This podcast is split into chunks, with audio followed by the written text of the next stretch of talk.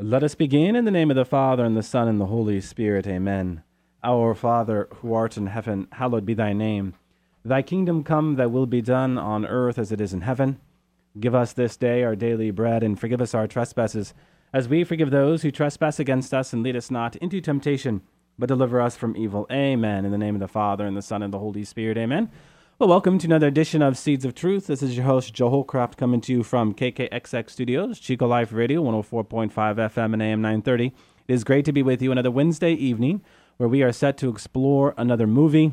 And as promised earlier this week, the movie we will take up for this evening is I Can Only Imagine. I Can Only Imagine. A conversation that I've been very much looking forward to and a conversation I will have with one Father Mike Ritter. So, Father Mike, great to have you with me in studio another evening. Hey, thanks, Joe. Thanks for having me. So, Father Mike, over the past, oh, I don't know, two or three months, I have touched upon two different topics. And those two different topics were about evangelization in the area of music and evangelization in the area of what we talk about each and every Wednesday. Mm.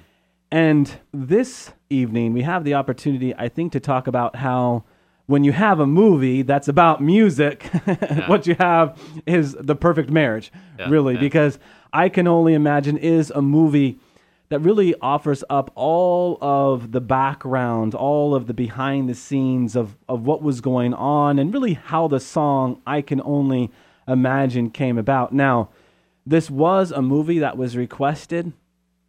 But Father Mike, if it wasn't a movie that was requested, we would have done this anyways. A song that really is the number one Christian song all time. Yeah. It's uh, gone platinum twice. So there was a real thirst, I think, for the Christian world to, to get to know more about the song. And it's interesting. I was doing a lot of homework, a lot of behind the scenes with the behind the scenes, if you will. And a few producers turned this movie script down. Hmm. They said it just wouldn't gain traction. And if they only knew, you know, this movie had, I think, a $7 million budget and it grossed over $85 million. That's amazing. And it was just in a handful of theaters, really. I mean, that's right. what makes it right. so amazing. But kind of similar to The Passion, you don't underestimate people's faith. Yeah. Yeah. When you have a movie that's about a song, you're going to get a double evangelization, right? You're going to have just not a reaching of the mind, but also reaching of the heart. And when you have that kind of thing going on, watch out because that is what's going on with this movie. That's such a great point. I like that whole point of not underestimating people's faith because it really goes to show when that kind of faith community mobilizes, it mobilizes. Mm, that's a great word, mobilize. You, yeah, yeah, and beyond, uh, you know, paying for movie tickets. I mean, it just goes to show when when something activates that gene. I mean, the the response can be huge and very very powerful. I mean, yeah. so that's I think that's something to reverence. Yeah. I uh, uh to have a movie about a about music is really kind of an interesting thing for me. I mean, and of course, drama, as we all of these films we've talked about have been punctuated by music and very much in the background. You know. Oh, sure, yeah. But I mean, nobody can uh, question how powerful music is to accent the different experiences in our life or to call them to mind. What kind of strikes me about this movie and this song is that this is an instance where, uh, as is often the case for musicians, where the music not only you know accompanies life but really makes a life yeah. Oh, yeah. You know, I yeah, mean, a song yeah. kind of creates a whole new life that that wasn't there before. You know, and we see this with these stars. You know, they come up with a, a hit single, and suddenly they're just projected off into the uh, stardom and the the, the uh, public and the rich, the riches, and all that. So it really is powerful. Music is powerful, not only uh, to touch us, to move us, but I mean, in really practical ways in the culture. I mean, uh, we're talking about powerful, powerful stuff. Yeah to use the phrase Father Mike makes a life, I think is really appropriate because Bart Millard, the lead singer for MercyMe, who wrote the song, his life would not have been made if he didn't embrace all that was before him. Mm. So the movie, I can only imagine, is not only a behind the scenes look of how this song came about, but in the light of how this song came about, it really went into his history, it went into his past, which was a very difficult past which was a very difficult history for him to reconcile because for Bart Millard growing up, his mother left him and his father abused him a great deal. He was physically abused, and so there was this real torrid relationship between he and his father. After he graduates from high school, he leaves. He joins this not yet to be discovered band, MercyMe. And over time, he comes to see that what he's doing in the music business just isn't working out for him. And so his manager says to him, and I love this line in the movie unless you resolve the pain in your past, mm. you will never gain direction into where you're going. Mm. Mm. Unless you solve the pain in your past, you will never really get direction and where you're going. And out from that, he went back home. And when he came back home, he came to a man who had been transformed. There was a great line uh, towards the end of the movie. He had an exchange with Amy Grant, and he was telling Amy Grant, he says, You know, when I think about this song, I can only imagine. I think about how my dad was a monster, mm. but I saw how God transformed him. Wow. Wow. That's a powerful statement. Yeah, it really is. So his father was transformed by Christ, and there's some beautiful scenes of uh, his father, Arthur, played by, of course, Dennis Quaid. Dennis Quaid reaching out to him, cooking him breakfast. You know, he's got all of these pictures out when he was young, when when um, Bart Millard was young, and he's looking at this. He's like, "What is my dad doing? What has he become?" And and uh, Arthur Millard, again played by Dennis Quaid, says to him, "Hey, can't Jesus forgive me?" why not, right? And he's not quite sure what to make of that because he's robbing him of his anger. He he's yeah. robbing him of all of that which he was attached to and and he didn't like that not being on his terms if you will. But over time as we know as the story is told, he does experience reconciliation and also as the story is told, Arthur Millard is suffering from pancreatic cancer and mm. dies. Mm. And so the song I can only imagine really has its impetus there at the graveyard when one of the family members says to Bart, Man, I can only imagine what he's seeing right now. And that's the beautiful line that's yeah. kind of all throughout the song. That's it, powerful. It, it, yeah, it, it really is. And so that line stayed with him, obviously, and it was resonating with his faith experience as he was now journeying back to Christ. And then one day, you know, he's he's in a car and he starts to write the song. Mm, mm. And of course, the song takes off in a striking, striking scene towards the end of the movie. And of, again, this is all based on a true story and, by all accounts, a real true story, right? right Something right. we've touched upon sure, before. Sure. Uh, Amy Grant, of all people, was to use this song by Bart Millard to kind of relaunch her career. Hmm. And so there she is in front of all of these people, thousands of people in this huge amphitheater, ready to sing Bart Millard's song. And just as she was about to sing, she stops and she says, This isn't my song to sing. That's really a remarkable moment. Yeah. He comes up and no, she says, Bart, where are you? You know, she's looking into the stands and he's kind of looking around. Oh, I'm Bart, but I don't want to go up there, yeah, right? And so yeah, yeah. she invites him up and and he comes up and she says to everyone, This is a beautiful man, and he has a beautiful song to sing with a beautiful message. Hmm. And he sings the song for the first time. And then he embraces his girlfriend Today, of course, they're married, and that was yeah, kind of the movie. Yeah. But a, a, lot to talk about here, Father Mike. I want to go back to that moment with the, the manager, mm. specifically that line: "Unless you resolve the pain in your past, you will never really understand where you are going." Psychologists will talk about that as unfinished business. Yeah, you know that yeah. somehow we, if we don't resolve some of these conflicts, we kind of we kind of stay there uh, there's a wonderful poem, really a haunting poem by a man by the name of Lawrence Raab, and it's called "The Uninvited." And he mm. speaks, he uses an old movie like from the 40s as the setting. It's really actually a brilliant poem. And he talks about you know the, the people in the old kind of horror movie that come into the haunted house, and he's kind of wrestling with what is that, and then he uses that as, as an image of how our unresolved pains and anger and unforgiveness from our past, how they haunt us like ghosts. Mm. And then he comes to a very interesting resolution. He says, you know the past isn't over until we understand it. He said, and maybe that's why these ghosts keep coming. Mm. He says, because they need to know that we see them, that we understand them, and that we forgive them.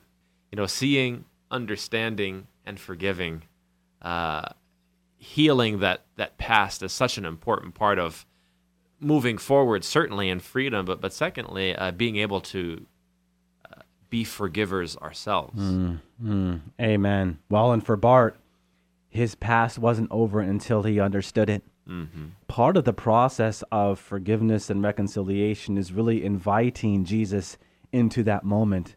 When you were reading that poem to me before we came on air here, you know, the uninvited, I thought, gosh, we need to invite Jesus into that moment. Mm there is uh, in the church a theology of healing of memories, and in principle, the first principle, as with everything, is Jesus Christ. And so what you do is you bring Jesus Christ into that moment, and you let Jesus Christ conquer that moment, to let Jesus into that moment and bring light to that place of darkness. Yeah, no, that, I, I'm very struck. It didn't it didn't hit me the uh, the whole idea of being uninvited. This, I think, also speaks to just not the uninvited, but, but also the power of memory. Right. Right, and the tyranny of memories. You yes, know, and this is a theme we've you've you've shared that before. Yeah, yeah, memory. and and we, we put it in the context of how we might look back, Father Mike, specific to maybe something we were really good in, you know, football, basketball, baseball. You kind of live in the past, and you can be entrapped in that past. Yeah. But also, also there, there can be that tyrannical moment in our mind and heart that we're bound to because of something that's been done to us. Yeah. And we haven't forgiven this person or that person. Right. And so we try to break free from that paralyzing moment. And in doing so, enter more deeply into what God is calling you to be uh, in the present. Right? That's the whole point of this manager for MercyMe saying, hey, you need to do this because until you do that, you're not going to be the artist, you're not going to be the musician, you're not going to be the person that God is calling you to be. So I think first of all, I with all of that, I want to say of all the movies we've done, I think this one received the most glowing endorsement from you. Okay. Like it was just so you have to watch it. You, are gonna love it. No, you, you, it's it's so powerful. No, you you personally, you Father Mike, you will love it. I was like, okay, Joe, I'm gonna watch it. You know, so it's, well, we we've gotten to know each other here, Father Mike. Like, okay, no, even but really, really, watch it. Even if it's on the air here, we've gotten to know each other, and there was something about this movie. Yeah, but it is powerful. Uh, and I think because of all of these things we've talked about, music, uh, the, this deep question about relationships, I, I think that maybe there are two virtues or two uh, graces that are being held up here. One is the grace by which we look back and, and heal our past, and that's that virtue, if we want to call it that, of forgiveness. And the other is that forward looking virtue or grace of imagination. Yeah. yeah. You know, and, and, I think because of that, this this uh, movie, this story taps into two kind of deep currents in our life. There's um, I'm captured, and I know you you are by that the whole idea of imagination. I'm struck not to make this poetry hour. I'm struck by another poem. Now, I oh no, I know, I love. I'm a big fan of poetry, and, and I yeah. know our listening audience as well because poetry taps into that in a very similar place. vein. Yeah, yeah. yeah. Uh, no, I can't remember the author now. I'll have to go back. It's only now coming into my mind, but she speaks about a meeting God with without fear, and she says, "What would I do?" You know, and here we're in this realm of imagination. What would I do if, Lord, you were to come suddenly out of the woods? Would I recognize you by your step? Would I would I feel the weight of the weight that you bore? Mm. She asked the question, Would I fall down in shame and beg for mercy? Would I stand up and cry out exultantly that you're here? She says, Or would I simply forget everything except the fact that now you're here? Mm. But that, that sense, that, that deep sense of a longing imagination uh, of the experience of the presence of God on the other side. Yeah. I mean, it, it captures, to me, it captures that same kind of profound longing or or uh, seeing into what we can't see. And I suppose on some level, if Bart Millard were here, I didn't see this in the movie or hear this in the movie, he would say that this song itself came from a, a deep longing, a deep desire, a yearning, a craving to what? Imagine the encounter. When I hear that poem, for me personally, my kind of breath stopped when you said, or would I forget everything and just be in your presence? Right. Because to me, that yearning, craving, longing, desire, all of it is about what but presence. Yeah. Presence. And, and, that's the song I can only, essentially, the song is, I can only imagine what it will be like to be with you. Yeah. John Paul II says, imagination as an exercise of our reason is also a faculty of our soul in how it allows us to enter into a moment that hasn't yet happened, but based upon our reason can yet still happen. Yeah. Right? And as it relates to God and heaven, we have divine revelation, we have all these things to ascertain what it might look like. And sure, God gives us these intellectual creative powers for a reason, one of which is to imagine what is there. And if there's another theme that is tied to imagination, especially in this movie, Father Mike, it's hope. To imagine is also at the same time to enter into that virtue of hope, that confident assurance Oh. of what is yet to come. I think so, and more than that, I think that imagination is a deeply relational uh, faculty of the soul. Amen. To, to talk about oh, imagination, we that conjures up uh, something unreal for us. Your imaginary friend when you're a child, or Yeah, make believe. yeah, yeah. But I think that for you to speak of imagination as a faculty of the soul is to touch on something deep. It's it's a it's a way of reaching and experiencing another. Uh, I'll give you an example. Far from make believe, somebody comes in and says, "You know, I've lost my spouse, I've lost my house, I'm I'm so devastated." My gut reaction is to say, "I can only imagine." You know what I mean? That that- that it's it's a way of kind of reaching out and encountering the other. Imagination is not a faculty of make believe as much as it's a a capacity for vision and, and encounter. Uh, somebody is really struggling and we say, "Man, I, I imagine that you're really hurting." You know, this is this is the um, this is a faculty of the soul that kind of defines the way defies the way we characterize our own limitations. I'm me. I'm I'm totally contained in my cells and my Yeah, body. yeah, But yeah. some part of my soul can get out of that and inside of you and meet you and and so this reaching out of the soul. Uh, a- a- and in a way that sees, and in a way Yeah. that understands, and can even live what is not mine to live. Yeah. And where we see this illustrated most profoundly is in children. You know, I have four kids, as our listening audience knows, and each and every one of them I have seen enter into this imagination. Uh, right now, my youngest is four years old, and she loves horses. She loves you. Oh, that's right. She showed me about Oh, 15 of her little horses. yeah, and unicorns. She's named, and this gets into the point. She's named all these unicorns, and when she plays with these unicorns and horses, she has very real interactions. And someone had the audacity about a month ago to come up to me and say, Does that concern you? Hmm. And I said, Nothing has ever concerned me less. Hmm. Right? Because in the end, when I watch my four year old play, as I watched my three uh, older kids play when they were four, five, and six, did I see them doing something that was the most healthy thing that they can do? And part of that is because of what you just said, Father Mike vision. Why are my kids able to excel as they excel? Just not academically, but in everything that they do. I mean, they're kids and they have limitations, right?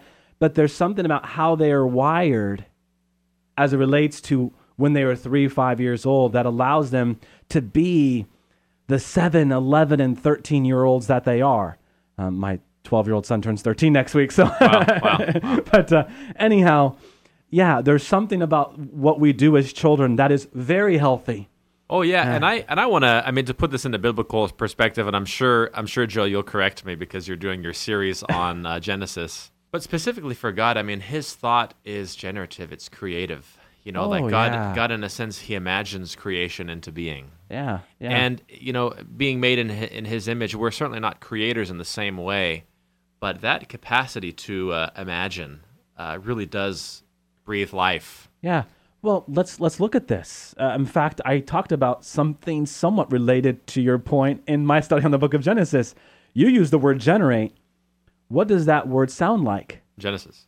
Genesis, generous. Oh, generous. I'm sorry, I, I missed I missed you there. No, no, no, no, no. I mean, I'm in this. We're, we're in the book of Genesis, but I was talking about the virtue of generosity to the extent that really it's a virtue that shines forth because it is the way we imitate God most perfectly. Hmm. God first was generous as he generated, hmm. right? Generated man. So if we are going to fulfill our, our divine sonship and, and the glory of that sonship, we do so by being generous.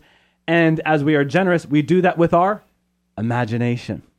Father Mike, I failed to mention something from the outset. Something I wanted to do for our listening audience this evening is end our radio program this evening with the song I Can Only Imagine. Oh, cool. So our time together is somewhat limited. So I want to kind of jump forward. There's a line, uh, I was doing some homework on the producers, and there's something that the producer said when it came out that really touched me that I wanted to talk about a little bit. And he was being interviewed and he was talking about film. As you and I have talked about film within that von Balthasar strain. Right. And he says, the wonderful and dangerous thing about film and entertainment in general is that it gives permission for the audience to do what they've seen on the screen. Uh, he said this because he was talking about the the feedback he was getting, the early feedback, those initial screenings, and he had someone write to him and say, "I haven't talked with my dad in 10 years, and after watching the film, your film gave me permission to call my dad, and now we share breakfast, lunch, and dinner together." Wow, that's such a powerful testimony. It really is. And uh, for this producer, he had many other stories to tell about that. And I do bring this up because it touches upon the whole reason why we come on air here each and every Wednesday. Right. Because even as that uh, poem, The Uninvited, spoke to, we live in a Christ haunted culture. Yeah. And if we don't reconcile our past, then we can't be the person who God is calling us to be. Right. Uh, and movies invite us into that being, if you will, um, in a very, again, not to overphrase it, but safe way and Oh, inviting yeah. way. And these movies call on us to exercise this faculty of imagination. That is to somehow work out our own story inside Yeah. of the stories of these other people. Yes, yes. I, I had a great uh, professor who used to tell us in the seminary, I want you to read novels. I want you to read stories because it's people, it's relationships. And somehow this faculty of the soul allows us to live out the mystery of our own uh, relationships, our own being a person in them. You know, so so uh, the director uses the word permission, but this somehow working out of ourselves through through the efforts of these characters to work themselves out. I think there's just something so profoundly true and and necessary about it, and and for this reason, I mean, again, these movies stand at the very heart of our culture. Amen. And it should be said, I mean, we've all had experiences, Father Mike, of death, right? Certainly for you as a priest, you've encountered it in, in more ways than one. On my end, people very close to me have died. And it always leads to that question or to uh, that inquiry or to that reality, to that stepping into, I can only imagine. And it's very life giving. So, on one hand, it's tied to forgiveness. On another hand, it's tied to this reality of what is yet to come. And it really encourages you to, to be this person that God is calling you to be. It, it encourages you to say, you want to know what? There's more than life than all of this trivial stuff that we spend so much time with. Yeah, It's about seizing the moment and really embracing all of those things that God calls us to embrace. I, I've shared with our listening audience. uh, I had a nephew live with us for at least two years, and he passed away. He was in a car accident. He got to be very close with my children, and my oldest son especially still says, "Hey, what do you think Joseph's doing right now?" Hmm. Every time he says that, it lends itself to this new conversation we're having, just not about Joseph and, and the encounters we've had with Joseph and his own journey of faith, but also yeah, a response to the question, what is he doing right now? It's a fun conversation to have. It's a life giving conversation to have. And it's, a, and it's a conversation we need to have more of. Oh yeah, and and, and again, it speaks to imagination, not as make believe, but as relationships. Yeah, amen. It's I, it's so important at funerals for people to imagine their loved ones with God. I mean, Mm. that's that's such an important part of the healing. Again, not as pretend, but as the soul's kind of reaching out and seeing and somehow touching a life that's not quite my own. Amen, Father Mike. You know, for me, as we wrap up here, my closing thought is one that has us going back to something you said as you were talking about God's creative power, God generating. You know, when we create, we are sharing in the one creation of Christ, right? And so everything that we do out from our imagination, this great faculty of the soul, is but God working in and through us so as to reveal more of Him. So everything that comes out from our imagination, all that springs forth from our imagination, should give glory to God. And this really is uh, so much of what is at the heart of what we're talking about here. So, Father Mike, uh, as you can hear the music playing, if you can close us with a word of prayer, and then uh, the end of the song, I can only imagine, will will wrap up our evening. But Lord, you know our soul, souls long to be with you, and we can only imagine uh, all that you have in store for us. And so, uh, open to those wonderful promises, we ask for your blessing, Father, and the Son, and the Holy Spirit. Amen. Surrounded by your glory, what will my heart feel? Will I dance for you, Jesus? Or in awe of you be still? Will I stand in your presence? Or to my knees will I fall? Will I sing hallelujah? Will I be able to speak at all? I can only imagine. I can only imagine.